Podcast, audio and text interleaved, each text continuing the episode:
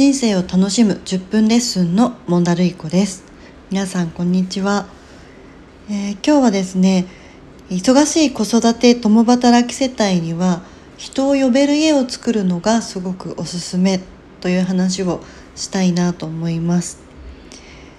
でまあ最近あのコロナでなかなか人を家に呼んでホームパーティーしたりとか、まあ、難しいご時世ではあると思うんですけど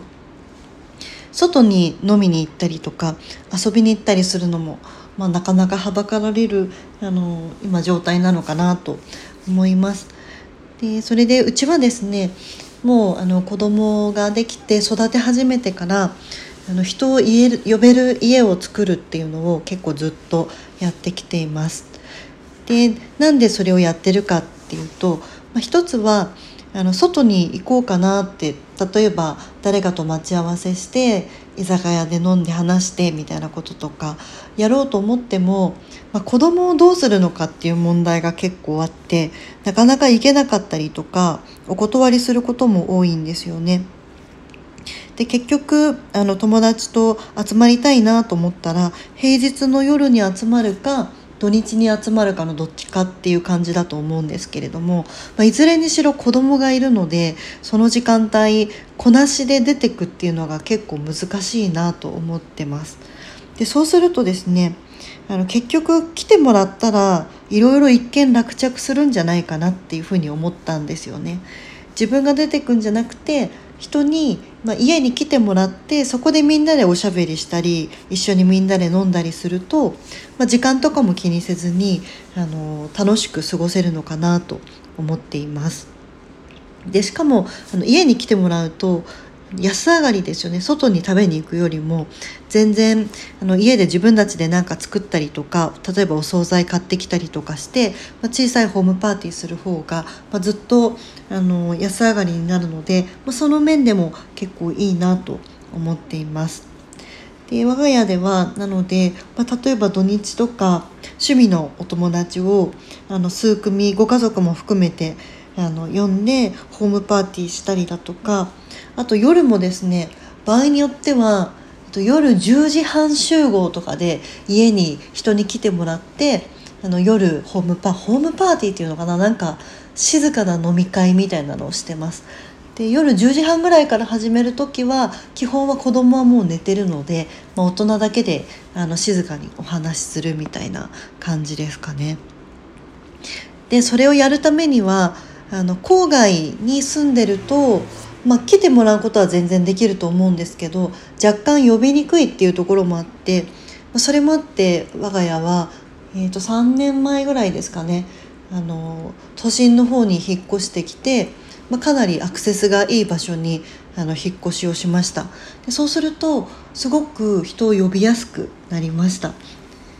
世の中では結構あの地方移住が流行ってはいないかもしれないですけど結構こうなんだろうアンテナの高い人から地方に移住してたりとか2拠点生活始めてたりすると思うんですけどあの割と私はそれに逆流してあの都会へ都会へ行ってるタイプなのかなっていう感じがしてます。で実際ホームパーティーをあの家で、まあ、土日にしろ土日のお昼の時間にしろ、まあ、子供が寝てからの夜の時間にしろあの、まあ、楽しくそして忙しい中であのやっていくっていうのを考えると、えー、どういうことを工夫してるかっていうとあの、まあ、ちょっと環境には悪いんですけどうちではあの紙皿と、えっと、フォークとかスプーンとかももう捨てられるもの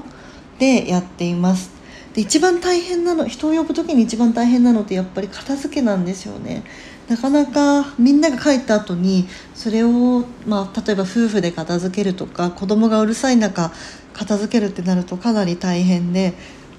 まあ、かといってあの酔っ払ってるみんなにそれを一緒にやってもらうっていうのもなかなか難しいなっていうところで我が家ではホームパーティーする時はもう基本的にあの洗わないといけないような皿を出さずにあのちょっとおしゃれなあの紙コップとかあと紙皿を持ってきて、まあ、使い捨てであのすぐに片付けられるようにして、まあ、やってるっていうような感じです。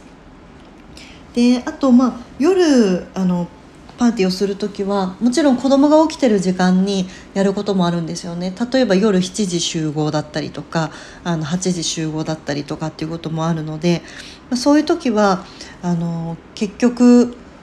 12時とかあの結構夜遅くまでみんないてくれるんですけどあの途中で子どものお風呂とか就寝時間とかあるんですけど、まあ、自分たちの生活をなるべく崩さずに、まあ、みんなにもあの楽しく過ごしてもらえるようにっていう感じであの両立しながらやってますね。なので途中で例えば8時から8時半とかはあの私とか夫とかが抜けて子供をお風呂に入れたりとかあとまあどっちかのあの夫婦どっちかのゲストだったら、まあ、その、えっと、その人がまあ迎えたあの場合にはその人はずっとあのリビングでパーティーに参加してるみたいな形ですね例えば私がお友達を私のお友達を呼んだ場合は、えっと、私はずっと友達をもてなしてて夫がお風呂に入れてくれて、えっと、子供の寝かしつけをしてくれるとか、まあ、そんな感じであのありがたいことにやっています。でそうするとあの終,、まあ、終電時間というか例えば居酒屋とかだと2時間制とかあとまあ 2, 二次会どこに行くかとかそういうことがあのちょっと面倒なことあると思うんですけどホームパーティーだとそういうこと一切ないんですよね。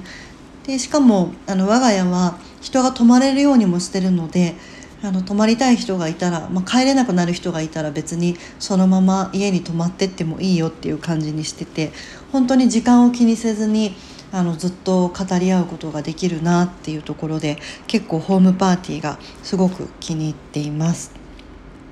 で誰にでもちょっと真似できることではないとは思うんですけど、うん、人を呼ぶのはすごくあのいいなっていうふうに思ってますね。でもう一つ人をその呼べる家を作るメリットっていうのがあってやっぱりあの人の家に行くとか家に来てもらうってするとその人がすごく近くなるんですよね。すごく近い存在。なんか親密な存在にすごくなるのでそういう意味でもより仲良くなれたりとかあとあの来てくれた人同士もあの結構初めましてで会う方同士であのっていう時も結構あるんですけど、まあ、そういう時もあの共通のこう趣味だったりとか共通の仕事だったりとか共通の考えみたいなものを見つけて結構みんなすごい仲良くなって帰ってくれるので、まあ、その点もあの家だからこそのこうリラックス感だったりとか家だ家に来たっていう、まあ、そういうこう親密感みたいなものがあのいいのかなっていうふうに思っています。ということで今日は人を呼べる家を作る、まメリットっていうところを話をしてみました。人生を楽しむ10分レッスンのモンダルイコでした。それではまた。